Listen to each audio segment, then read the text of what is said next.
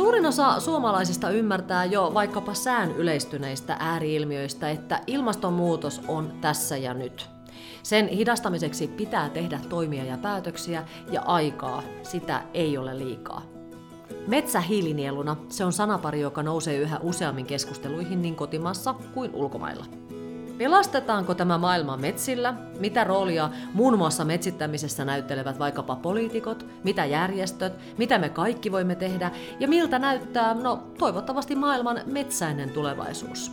Vuoden 2020 ensimmäisessä Keskeltä ja kovaa podcastissa keskustelemassa ovat keskustan kansanedustaja, yrittäjä Hanna Huttunen sekä 4H-liiton toimitusjohtaja Tomi Alakoski. Ja keskustelua seuraavan puolen tunnin ajan luotsaan minä eli keskustan viestintäpäällikkö Laura Ruohola.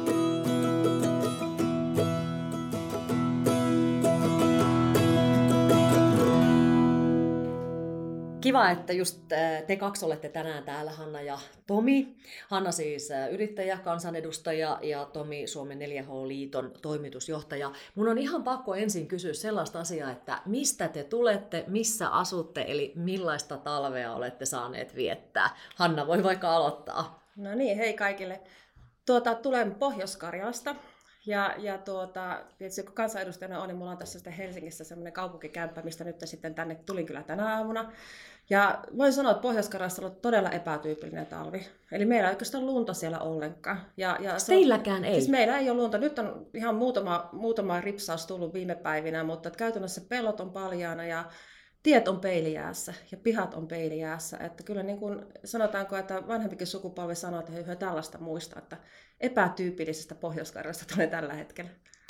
Joo, mä olen jotenkin kuitenkin ajatellut, tai ehkä ollut semmoisessa haavemaailmassa, mm. että kyllä siellä pitää olla paremmin, mutta siihen tuli vastaus, että ei, ei sielläkään. Ei Eikö ole. siis nytkään ole satanut? No nyt ilmeisesti sataa, ja äsken katsoin tuossa tosiaan Kämpilän säätiedotusta, että nyt lupasi sitten tälle päivälle lumissa, että todennäköisesti auto on sitten siellä hangessa, mutta ilolla, ilolla kaivelen sitä, sitä hangesta, sanotaanko näin. Kyllä, kyllä. No minkälaista talvea Tomi olet saanut viettää? No aika tämmöistä lumetonta talvea täällä pääkaupunkiseudulla asun, asun Helsingissä ja ja, ja tota, eipä ole paljon lunta nähnyt, mutta on täällä ollut sellaisia lumisia talvia tässä 10 vuotta, kun, tai siis no, melkein 20 vuotta, kun tässä on jo elänyt täällä Helsingin pääkaupunkiseudulla, niin kyllä täällä välillä on tullut lunta oikein urakallakin, mutta nyt on ollut kyllä aika ankea talvi, että itse kun tykkään paljon hiihtää ja muuta, niin on ollut vähän ikävä, ikävä asia, mutta ei mitään, yritetään kestää. Joo, juuri äsken myöskin yhden ystäväni kanssa juttelin puhelimessa ja hän totesi tämmöisen lausen, että meille talvi-ihmisille ja talviurheiluihmisille, niin tämähän on ihan kamalaa ja kammottavaa. Ja tietysti se, mitä se ehkä lisää, on sana ilmastoahdistuneisuus. Ihmiset mm. osaavat tietysti yhdistää nämä asiat. Miten jos te mietitte ihmisiä ympärillänne, niin miten paljon ilmastoahdistuneisuutta kenties tämän talven seurauksena tai ylipäänsä muutenkin ympärillä on, Hanna? No tuota, mulla tietysti itsellä, itsellä on tota suuri perhe ja mulla on niin vanhimmat tyttäret on sitten 20 ja 23 ja täytyy sanoa, että kyllä omien nuorten kautta niin kun on näkynyt se nuorten huoli jo pidemmän aikaa ja on näkynyt se, että miten kovaa paloja haluaa heillä muuttaa niin nimenomaan omaa käyttäytymistään saadakseen niin jotakin muutosta aikaiseksi. Ja kyllä mä luulen, että tämä omituinen tammikuu on kyllä nyt sitten avannut niin kuin muidenkin ihmisten silmät, että on, on todettu, että ei tämä enää ole normaali, että kyllä nyt jotakin oikeasti tapahtuu, että on ollut niin epätyypillistä. No, mulla on kaksi lasta kanssa, tai kaksi poikaa, toinen viisi ja yhdeksän, yhdeksän on vanhempi, niin tämä vanhempi kyseli tarkkaan, mutta mitä tämä ilmastonmuutos on ja mitä se tarkoittaa. Niin kysyn vähän niin kuin, että mitä se niin lapselle selittää, että, että paljon, paljon sitä tulee eri, eri paikoissa. Koulussa puhutaan, he seuraa, seuraa uutisia, aina välillä katselee ja kuuntelee tarkkaan, mitä siellä puhutaan, niin, niin on, on, on siinä varmaan vähän pientä niin kuin huolta ja ahdistusta, ehkä ainakin se, mitä se tehdään. Mä itse osallistuin tässä viime syksynä sen pyöreän pöydän kolmen ministerin kutsumaan pyöreän pöydän keskustelutilaisuuden, jossa pohdittiin tätä nuorten ilmastoahdistusta, niin kyllä se oli silmä, silmiä avaava se, se kokemus siinä, että kun nuoret kertoo, että hän on opettanut, yksi nuori kertoo opiskelun kokonaan ja hän, hän keskittyy vuonna ilmastonmuutoksen hidastamiseen, niin kyllä mun mielestä niin kuin meidän, meidän niin kuin, jotka ollaan työelämästä jo on päästy niin kuin leivän syrjästä kiinni, niin tehtävä olisi niin kuin sitä, myös sitä tulevaisuuden uskoa nuorille tuoda, koska se, se, se ei ole se ratkaisu, että lopetetaan kaikki minun mielestä missään nimessä, vaan että, että, että kannustaa niin kuin tietysti siihen, niihin, niihin valintoihin, että, että pystytään hidastaa ilmastonmuutosta ja, ja, ja sellaisia keinoja, että mm. voidaan toimia. Varmaan samanlaisten vastausten äärellä myös Hanna Kyllä. sinä liikut ja yrität Kyllä. niitä oikeita vastauksia hakea sekä perheen nuorille että muutenkin Kyllä. varmaan. Kyllä se näin on ja tosiaan tietysti kun nyt on itse tämä asia miettinyt niin kuin puolueen puolesta sieltä viime syksystä asti ja, ja tosiaan ollut vetämässä sitten tämmöistä työryhmää nyt siellä puolueessa, sitten, mikä käsittelee tätä luontoasioita ja ilmastoasioita ja ilmastonmuutosta, niin tuota, kyllä, kyllä se sillä niin kuin on miettinyt, että periaatteessa suomalaiset jakautuu vähän niin kuin kolmeen kastiin. Että ensimmäinen on just nämä nuoret, jotka haluaa, niin kuin, kellä on niin kuin aito pelko ja haluaa muuttaa omilla teollaan. Eli halutaan tosiaan muuttaa ruokavalioa ja, ja halutaan muuttaa liikkumista ja halutaan muuttaa niin paljon erilaisia asioita omassa elämässä. Ja koetaan, että se paras panos on se, mitä itse teet. Sitten on varmaan tämmöinen porukka, johonkin itsekin varmaan koe kuuluvani, että niin kuin tiedostetaan, että tämä nyt on totta, ilmastonmuutos on täällä ja halutaan esimerkiksi sitten kulutuskäyttäytymistä muuttaa, että turhakkeita vältetään ja jos mietitään, että ostetaan joku sähkötarvike, jossa lukee takuukuitista vaihdetaan uutta, että ei se haluta korjata enää tuotetta, vaan se on niin, niin kertakäyttötavaraa mm. se joku kiinalainen tuote, että sitä ei kannata korjata, että pannaan sitten jonnekin kierrätyslavalle ne tavarat suoraan. Ja, ja taas toisaalta sitten niin kun itse miettii myös sitä, että, että ne omat teot tulee myös sitä kautta, että haluaisi niin vaikuttaa jotenkin laajemmin asioihin. Niin, niin sitten kolmas porukka on vielä, että ehkä sitten lisäksi tämä, ketkä niin on sitten sitä mieltä, että ne omilla teoilla ei ole mitään merkitystä, ei kannata tehdä itse mitään, että se on niin kuin rikkarokaassa tässä, tässä maapallon pinnalla. Et, et ehkä tiedostetaan se, että ilmastonmuutos on totta, mutta ajatellaan, että itse ei tarvitse vaikuttaa ja kuitenkin ymmärretään se, että niin kuin Suomessa on sitä osaamista. Ja it, kaikista näistä niin on miettinyt sitä sitten ja ollaan mietitty siellä ryhmässä, että, että, että ehkä meidän pitäisi poliittisina päättäjinä ottaa nyt suurempi vastuu tästä, että ei yksittäinen ihminen ole, ei yksittäinen suomalainen ihminen pysty ratkaisemaan sitä niin kuin globaalia ongelmaa, vaan meidän pitäisi poliitikkoina tehdä sellaisia päätöksiä, millä on aidosti merkitystä sitten koko maailman ilmastonmuutokseen ja olla niin kuin Suomena kansakuntamme suurempi maailmalla. Että se olisi se, mitä voisi kaikki suomalaiset olla tekemässä. Ja se on tietysti se lause, mitä on paljon myöskin puhuttu, että Suomi mm. voi olla kokoaan isompi toimija, Kyllä. koska Suomi on pieni. Ja nimenomaan niitä ratkaisuja ja, ja myöskin tätä politiikankin vastuuta, sitä pyöritellään hetken kuluttua, mutta mä en malta kuitenkaan Tomi, koska ehkä, mm. ehkä on ihan tähän kohtaan pitää ottaa se sana 4H vielä esille. Mm. esille. Mä olen itsekin käynyt, en tiedä, onko Hanna käynyt joskus 4H-kerhossa? Olen ollut 4H-kerholainen. Eli me ollaan entisiä 4H-kerholaisia, niin ennen kuin mennään tähän koko, mm. koko maailmaan kiinni, ja tietysti amerikkalaislähtöisenä ollaankin vähän koko maailmassa mm. kiinni, mutta mitä 4H-kerho nyky, tai 4H-toiminta Tomi nykypäivänä tarkoittaa? 4H täytti 90 vuotta Suomessa 2018, eli, eli 1928 järjestö on rantautunut Suomeen aikoina. Ja me ollaan sellainen vahvasti työelämä- ja yrittäjyyskasvatusjärjestö, ja, ja tämä 4H-kerho niin on tietysti niin kuin yksi, yksi osa sitä toimintaa, mutta puhutaan tästä kolme askelta työelämään mallista, että kuusivuotiaana kun voi tulla toimintaan niin kuin näihin 4H-kerhoihin ja oppia lähinnä erilaisia taitoja siellä. siellä niin kuin, ja yleensä niin kuin idea on se, että tekemällä oppii, oppii asioita ja tekemällä oppii parhaiten asioita. Ja, ja meillä on eri teemoja. Meillä on tällä hetkellä uusi strategia, metsä, ruoka, kädentaidot on niin ne vahvat, vahvat teemat siellä. No sitten meillä on tämmöinen 4H-akatemia, kun täyttää 13, niin, niin voi, voi tulla sitä 4H-akatemian pari. Ja meidän tavoitetila olisi se, että, että nuori tämän harrastustoiminnan kautta niin pääsisi joko töihin meidän 4H-yhdistykseen johonkin dogsitteriksi, catsitteritoimintaa tai sitten pihapalvelutöihin tai muita. Tai sitten perustaa 4H-yrityksen ja, ja, ja keksii sitten itse, itse itselleensä niin kuin tämän, tämän yritysidean. Et 4H-järjestö työllistää yli 7000 nuorta vuosittain ja maksaa 4,5 miljoonaa euroa palkkoja nuorille – ja tämän lisäksi näitä 4H-yrittäjiä on puolitoista tuhatta ja niiden liikevaihto oli, oli toisessa vuonna niin puolitoista miljoonaa. Eli siinä on myös niin kuin vahva, vahva tämmöinen työelämä- ja yrittäjyysjärjestö. Tämä, tämä 4H-kerho on usein aina sellainen, mikä tulee mieleen, mutta hyvin paljon tehdään, tehdään muutakin. Niin, niin kuin huomasit, niin 4H-kerhossahan niin, minäkin niin, olin minä, kiinni. Niin minäkin mutta ei sille, jotkut hyvät asiat on niin hyvä pitää perinteisinä. Ja kun puhutaan Joo. kuulijoillekin sanasta 4H, 4H-kerho, niin kaikki tietää, mitä tarkoittaa. Mutta hei, mennään eteenpäin, niin kuin mä äsken jo sanoin, sanoin, niin on tarkoitus etsiä niitä positiivisia asioita, niitä positiivisia ratkaisuja ja ajatusmalleja siihen, mitä, mitä tulevaisuudessa voitaisiin tehdä. Ja Hanna jo äsken sanoi nimenomaan sitä, että, että politiikot ovat niin ikään vastuuasemassa niin Suomessa kuin koko maailmassa. Ää, jos mennään metsään ja todetaan, että usea, useat maailmanmaat ovat Pariisin sopimuksessa allekirjoittaneet metsien valtaisan merkityksen ilmastonmuutoksen hidastamisessa ja tässä on selkeästi täydellisesti Suomen mentävä kohta. Ää, Hanna, keskusta esittää Business Finland Forestia. Joo. Ää, kerro ihmeessä vähän lisää, mitä se tarkoittaisi. No se tarkoittaa oikeastaan sitä, että Business Finlandin allahan on erilaisia ohjelmia. Ja, ja siellä on niin kuin, paljon Suomen elinvoimaan liittyviä asioita, vientiin liittyviä asioita, mitkä niin kuin, tähtää siihen, että me, suomalainen osaaminen, suomalaiset yritykset pääsisivät niin maailmalle. Ja kun me lähdettiin miettimään tosiaankin sitä, että, että mikä on paras tapa Suomena kantaa se vastuu maailmalla, niin meillä on valtava metsäosaaminen täällä. Että sitä kuulostaa jopa vähän sellaista kliseiseltä, että puhutaan, että no totta kai suomalainen metsäosaaminen, mutta sitten kun sitä lähdetään niin kuin perkaamaan ihan niin kuin syvältä, niin meillä on niin monen tasosta osaamista. Meillä on yliopistotaso osaamista, ammattikorkeakouluosaamista, ammatillista osaamista ammattioppilaitoksissa. Meillä on yrityksissä osaamista vaikka kuinka paljon. Meillä on paljon ihmisiä, jotka on tehnyt uransa niin kuin metsien parissa, ja sitten on uusia innovatiivisia nuoria, jotka keksii koko ajan kaikkea uutta. Ja, ja maailmalla, kun halutaan tietoa metsistä, niin ne ottaa yhteyttä sitten jonnekin täällä Suomessa. Ne saattaa ottaa yliopistoon tai ammattikorkeakouluun tai johonkin yritykseen tai, tai maakuntaliittoon. Ja muun muassa niin kuin sellainen asia herätti, herätti minut, että, että meillä Pohjois-Karjalan maakuntaliittoon tuli yhteydenotto Japanista. Ja siellä oltiin kuultu, että Suomessa on metsäosaamista ja Pohjois-Karjala on semmoinen metsämaakunta, missä on keskittymä metsäosaamiselle. He olivat ottanut ensin yhteyttä Saksaan, jossa Saksassa oltiin sanottu, että Suomessa on osaamista. Ja sitten Suomessa otettiin yhteyttä Pohjois-Karjalan maakuntaliittoon.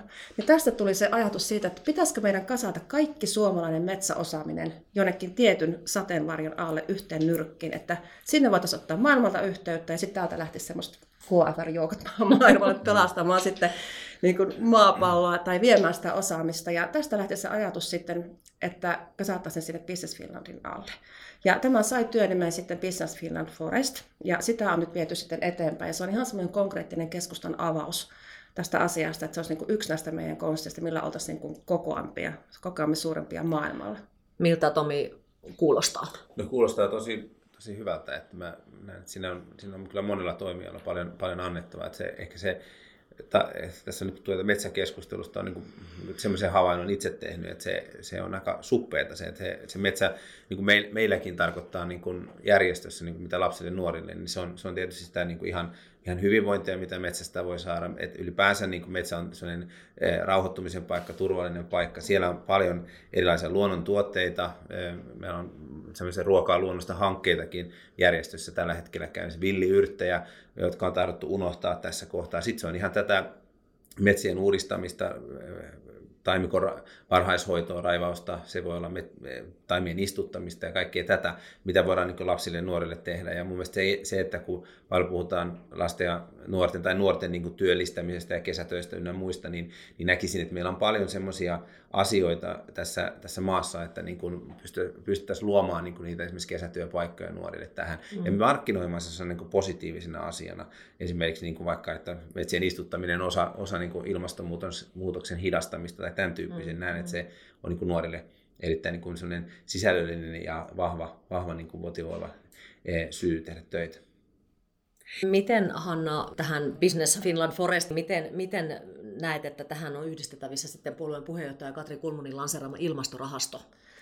Joo, no oikeastaan meillä on niin kolme sellaista kärkeä, millä nyt lähdetään tulemaan ulos. Ensimmäinen on tämä kokoaminen, eli kasattaa meidän toimijat yhteen.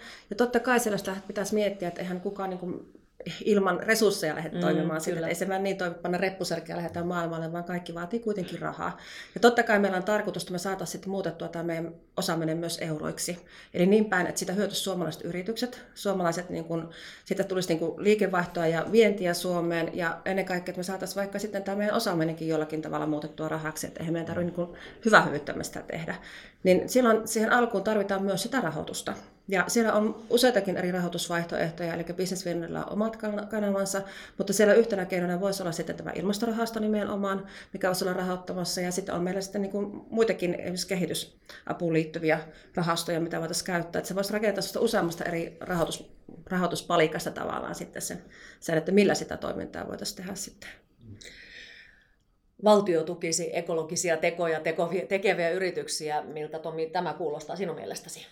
Eli ilmastorahastoajatus. No, no kyllä se kyllä se mun mielestä niin kuin varmasti on niin kuin jo, jo nähtävissä, jos mennään ihan tuossa maailman niin kuin, ta- talous uutisiin ja muihin, muihin tämän tyyppisiin. Se, se entistä enemmän niin kuin iso, isot sijoitusrahastotkin katsoo sitä, että, että toimitaan niin kuin ilmaston, ilmaston kannalta niin kuin hyvin ja muuta. Että se, se raha on aika, aika niin kuin hyvä ohjaama, ohjaava voima sitten kyllä mm. näitä, kun ruvetaan tekemään päätöksiä. Ja sitten ei sijoiteta niihin, ei anneta rahaa niille, niille yrityksille, jotka ei toimi niin kuin tavallaan niin kuin tämän ilmastonmuutoksen kannalta niin kuin, eh, hidastavasti ja, ja, ja positiivisesti, että saadaan, saadaan niin kuin tällä, tällä tuloksia aikaan. Mutta kyllä minusta tuossa niin varmaan, eh, jos puhutaan niin yrityksistä, niin minusta niin järjestöt, eh, tämä kolmas sektori voi olla myös vahva, vahva, vahva toimija siinä. Että mä mietin, että kun 4H-järjestö on tänne kansainvälinen kansainvälinen toimija usea, useassa maassa toimitaan, niin, niin uskoisin, että tämä, tämä metsittäminen esimerkiksi niin, niin voisi olla niin kuin semmoinen,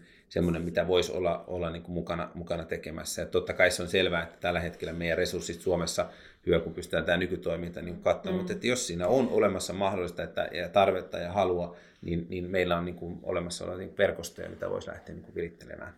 Miten Hanna? Onko tämä, tämänlainen kokonaisuus sinun mielestäsi Siis nyt se oikea suunta, mihin otetaan myöskin mukaan järjestöt, järjestöt vaikka sitten pienemmätkin, mutta maailmanlaajuiset. Siis kyllä joo, siis tämän, tässä talkossa täytyy olla kaikki matkassa. Mm. Että tavallaan niin kuin, niin kuin todettukin, että että kun nyt ajatellaan, että ajatellaan asiat niin puhtaalta pöydältä, niin myös tässä vaiheessa pitäisi sulkea mitä pois. Että nyt kun keksitään ensin nämä suuret linjat ja päästään sitten yhteisymmärryksen niistä, niin sitten vaan jatkojalostamasta ja miettimään, ketkä kaikki. Ja toisaalta tämä olisi niin kuin, tämä itseäni, nyt kun tämä asia tuli tässä eka kertaa oikeastaan tässä, tällä tavalla esille, niin rupesi kutkuttelemaan se ajatus tavallaan, että tällä me saataisiin ehkä ne nuoret sitten, ne työ itse myös sitten toimimaan, koska heillä on selkeä halu tehdä itse asioita. Että he ei halua olla sivusta seuraajia, mm. he haluavat, että heillä on niin omalla kädellään se vaikutus siihen asian tekoon. Niin jos suomalaiset nuoret, nuoret näin haluaa tehdä, niin minkä takia he haluaisivat muut maailman nuoret tehdä? että miksei sitä voisi monistaa sitä ajatusta, että saataisiin tavallaan niin tekojen tasolla sitä kautta. Kyllä meidän tuo Kuusamossa esimerkiksi paikallinen 4H-yhdistys on nyt miettimässä ensi syksystä tämmöistä mm. Kuusamo Summitia, ja ne he kutsuu okay. eri puolilta maailmaa niin kuin nuori, nuoria pohtimaan juuri tätä ilmastonmuutosasiaa ja teemaa. Että... Ja varmaan tässäkin on se, että pienistä puroista, koska Hanna hyvin mm. sanoi äsken, että tässä vaiheessa ei voi mitään asiaa sulkea pois. Et siinä mielessä niin kuin pienistä puroista keräytyy sitten se iso virta ja, mm. ja sitä kautta. Ja totta kai se, että kun nuoret ovat mukana, niin kai se klisee, että nuorissa on tulevaisuus, niin Kyllä. Ei kai sitä voi niin kuin mihinkään muuttaa. Mm, ja mä sanon sitä aina, että eihän nuoret ole aiheuttanut tätä tilaa. Ei, ei, se, on, se on nämä muut, jotka me ollaan täällä oltu aiemmin, että, että nuoret on elänyt vasta niin vähän aikaa tässä. He ei ole pystynyt mitään päätöksiä tekemään, poliittisia päätöksiä, he ei pysty äänestämään ja, ja, ja niin päin pois. Että kyllä se, niin kun, se, se maailma, mikä heille on annettu, niin on, on muiden, muiden sitten mm. luomus. Ja, ja tietysti se, että nuoria pitäisi niin tukea, tukea, että heillä olisi täällä sitten vielä 50 vuoden päästä tai 30 vuoden päästä niin hyvät elinolosuhteet. No yksi sellainen sana, mikä, mikä on ikään kuin huulilla, on selkeästi sana metsittäminen. Eli, eli noin karrikoidusti, jos sanottaisiin, niin jos maailma istutettaisiin täyteen miljardeja puita, niin tämä voisi kaikki vielä pelastua. Mutta jos me nyt emme ihan tässä niitä miljardeja juuri tällä hetkellä istuta, niin ää, Tomi, kerro sinä ensin, että minkälaista metsitystyötä 4H tekee tässä maassa?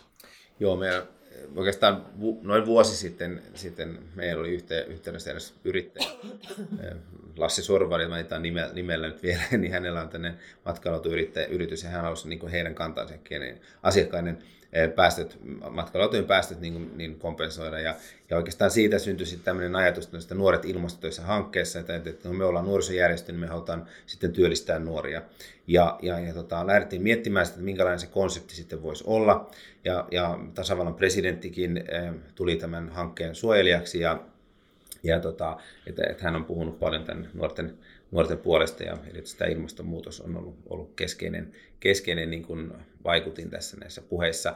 Ja, ja sitten aika nopealla aikataululla todettiin, että me, me halutaan olla mukana tässä niin kuin pitkäjänteisesti ja me halutaan, halutaan tehdä niin kuin, ei, ei vain yhden, yhden vuoden hanketta tai kahden vuoden, vaan pitkäaikainen. Ja, ja sitten luotiin tämmöinen taiminteko-toimintamalli, jossa meidän tavoitetila on kova. Me halutaan istuttaa vuoteen 2030 myös 10 000 hehtaaria.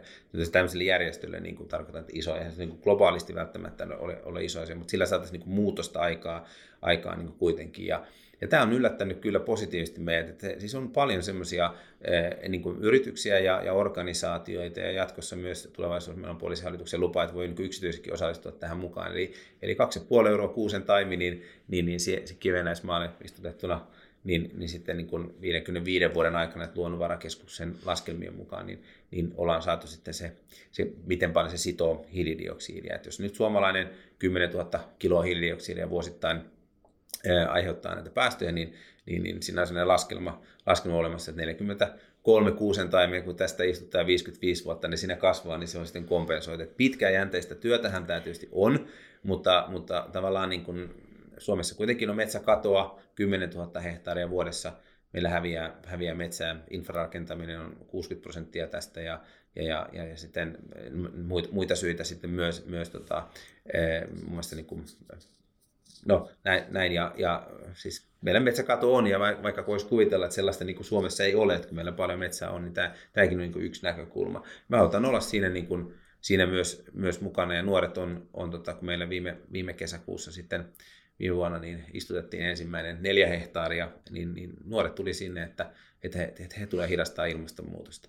Ja se, että siinä on sitten tämä myös, että se on niin työpaikka, kesätyöpaikka mm, nuorelle, mm. niin on ollut sellainen, että moni yritys, joka on sitten pohtinut, että mihinkä, miten he sitten niin ovat mukana tässä hiiliniilujen kasvattamisessa, on, on nähnyt, että tämä meidän, meidän hanke on niin kuin, niin kuin sopii hyvin, hyvin mm, heidän arvoihin. Kyllä.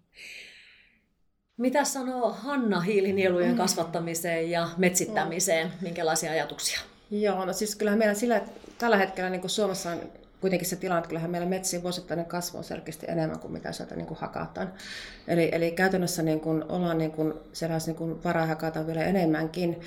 Mutta kyllä se on, jos ihan niin kuin katsotaan sillä, että ajellaan vaikka itse tuolla autolla maatietä pitkää, ajetaan niin kuin, tai aika pitkä maata Suomi ja ajellaan sitten varsinkin tuolla vähän niin kuin metsäisemmillä alueilla, niin on siellä tosi paljon kyllä siis semmoista pöpelikköä, pöselikköä, mm. mikä ei ole minkäänlaisessa aktiivimetsähoidon mm. piirissä. Mm.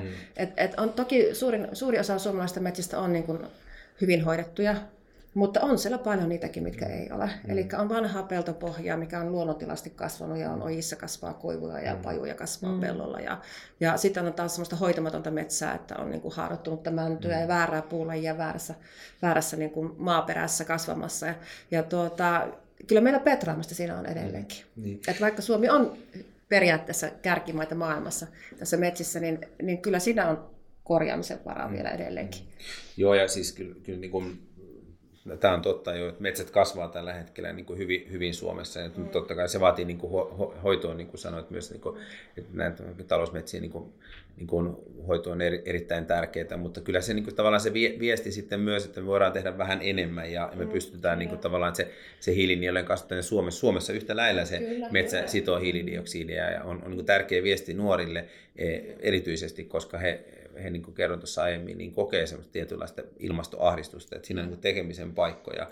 Ja, ja, ja kyllähän tämmöisiä maa-alueita Suomessakin, mitä voitaisiin metsittää, niin on, on siis puhutaan mm. yli sadasta tuhannesta hehtaarista, jopa enem, enemmän, että, että kun niitä niin kuin kartoitetaan ja niitä taidetaan tällä hetkellä kartoittaakin eri, eri toimijoiden tahosta, niin nähdään, että siinä kyllä niin kuin työtä, työtä olisi niin kuin riittämiä. Se olisi ilmastonmuutoksen kannalta hyvä asia. En mä tarkoita sitä, että kaikki, kun mainitsit, että kaikki paikat maailmassa niin metsitettäisiin, niin se ei ole välttämättä kauhean hyvä, hyvä ratkaisu, koska luonnon monimuotoisuus on äärimmäisen tärkeä, että ei, ei kaikkia niittyjä ja muita ole meidänkään tarkoitus, että meidän täytyy tarkkaan katsoa ne paikat. Mm, no sen verran, sen verran otan tässä puheenvuoron, että nyt kun mietitään sit sitä, mistä lähdettiin liikkeelle, sitä maapalloa, maapallon, että me Suomella on kuitenkin aika pieni pläntti tällä mm, maapallon mm, pinnalla, niin. vaikka meillä metsä onkin valtavasti, mm. niin siis muualla maailmassahan tämä tilanne ei ole tämä. Mm. Et jos me katsotaan nyt tätä, katsotaan tätä Australian maastopaloja, mm-hmm. mitä on ollut, tai Kanadassakin ihan valtavia mm-hmm. metsäpaloja, tai, tai muita luonnon ilmiöitä, mitä on ollut, tai sademetsien häviämistä, mm-hmm. tai just vähän aikaa sitten oli Keski-Euroopasta dokumentti, mistä oli hakattu niin kuin laittomasti vuorista-alue paljaaksi, eikä ollut uusittu mm-hmm. ollenkaan, että se oli niin kuin, mm-hmm. jalopuumetsät mm-hmm. hävinneet,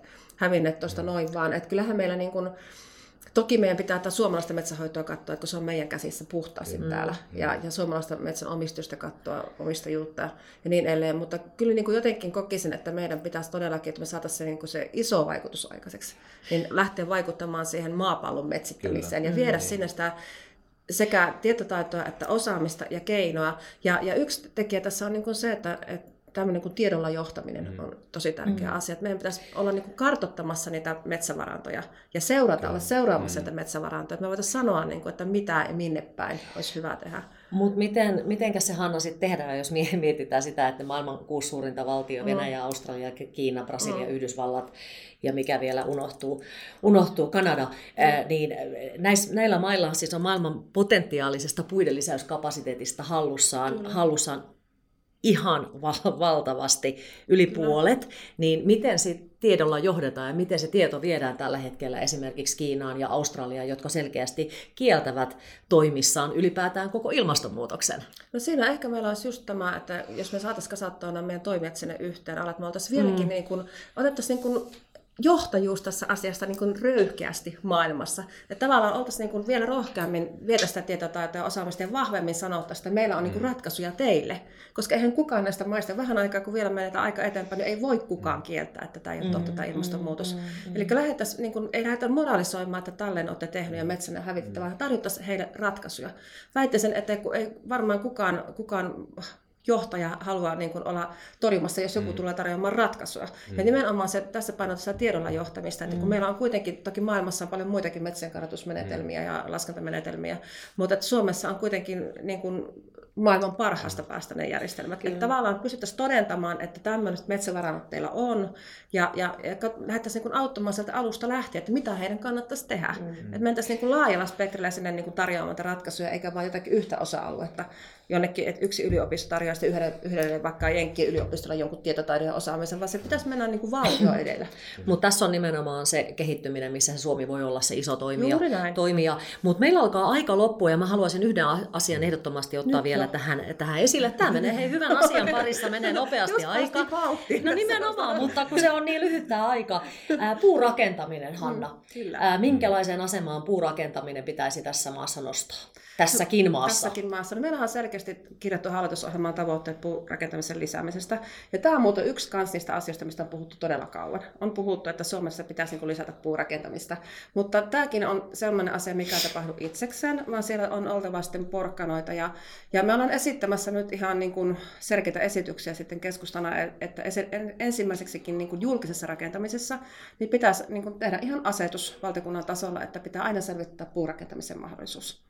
Eli käytännössä niin se ei olisi vain suositus, mm. että olisi hyvä selvittää, vaan se olisi niin kuin selvitettävä. Ja toiseksi sitten, kun nyt tehdään näitä valtion kanssa ja, ja kaupunkien kanssa näitä MAL-sopimuksia, eli kaupunkien kasvuun ja kehitykseen ja rakentamiseen liittyviä sopimuksia, alueellisia sopimuksia, niin sielläkin pitäisi ottaa yhtenä kriteerinä sitten tämä puurakentaminen. Eli pitäisi olla selkeät suositukset, että miten halutaan niin kuin kehittää sitä puurakentamista niin kuin näiden sopimuksen ohessa. Että lähtee niin kuin selkeästi tekemään siis sellaisia asioita, mitkä on niin kuin tehtävä. Mm. Ja sitten taas toisaalta, niin, niin tietysti kunnilla on omassa kunnassaan kaavoitusmonopoli, mutta olisi hyvä myös, että kuntien kaavoituksesta lähdetään sitten pohtimaan, että kuntien täytyisi ottaa huomioon tämä puurakentamisen vaikka tietty prosentti pitäisi rakentaa mm. puusta siellä kunnassa, että lähtee niin selkeitä tavoitteita asettamaan myös puurakentamiselle ja sitten tukea myös niitä tavoitteita.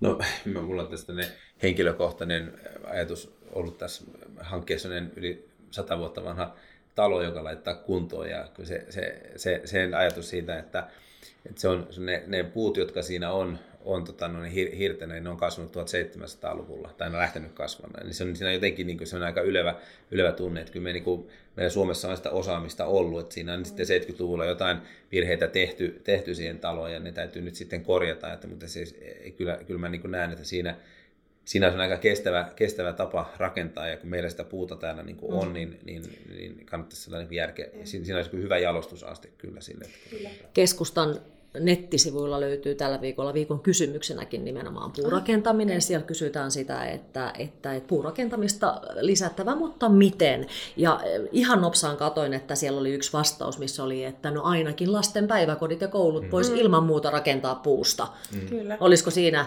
semmoinen niin kuin selkeä, jos me saataisiin tässä kolmikossa päättää? No olisi, että ainakin sitä osaamista pitäisi niin kuin Suomessa niin kuin vaalia. Että mm. nyt tahtoo olla vähän sitä, että et, et kuulin, mä toi, no kai se niin oli, että tuotiin jostain ulkomailta niin kuin hirsi, hirsirunko niin kuin mm. jostain Keski-Euroopasta niin kuin johonkin suomalaiseen kouluun, kun se oli kaikkein edullisin tai niin kuin kilpailutuksen kautta. Että kyllä niin jotenkin tarvitsi sitä niin kuin vähän kannustaa ja, ja erittäin siihen osaamiseen niin kuin liittyen, että, että, meillä, että me kadoteta sitä, sitä niin kuin, mitä meillä joskus on ollut se osaaminen. Kyllä joo, ja tietenkin sitten miettiä, että se puurakentaminen se ei ole pelkästään sit sitä, että se on se rakennus varmasti ilmastoystävällisempi ja tavallaan myös, myös se ilmanlaatu siellä on parempi, mutta se on myös tuo aluetaloudellista merkitystä.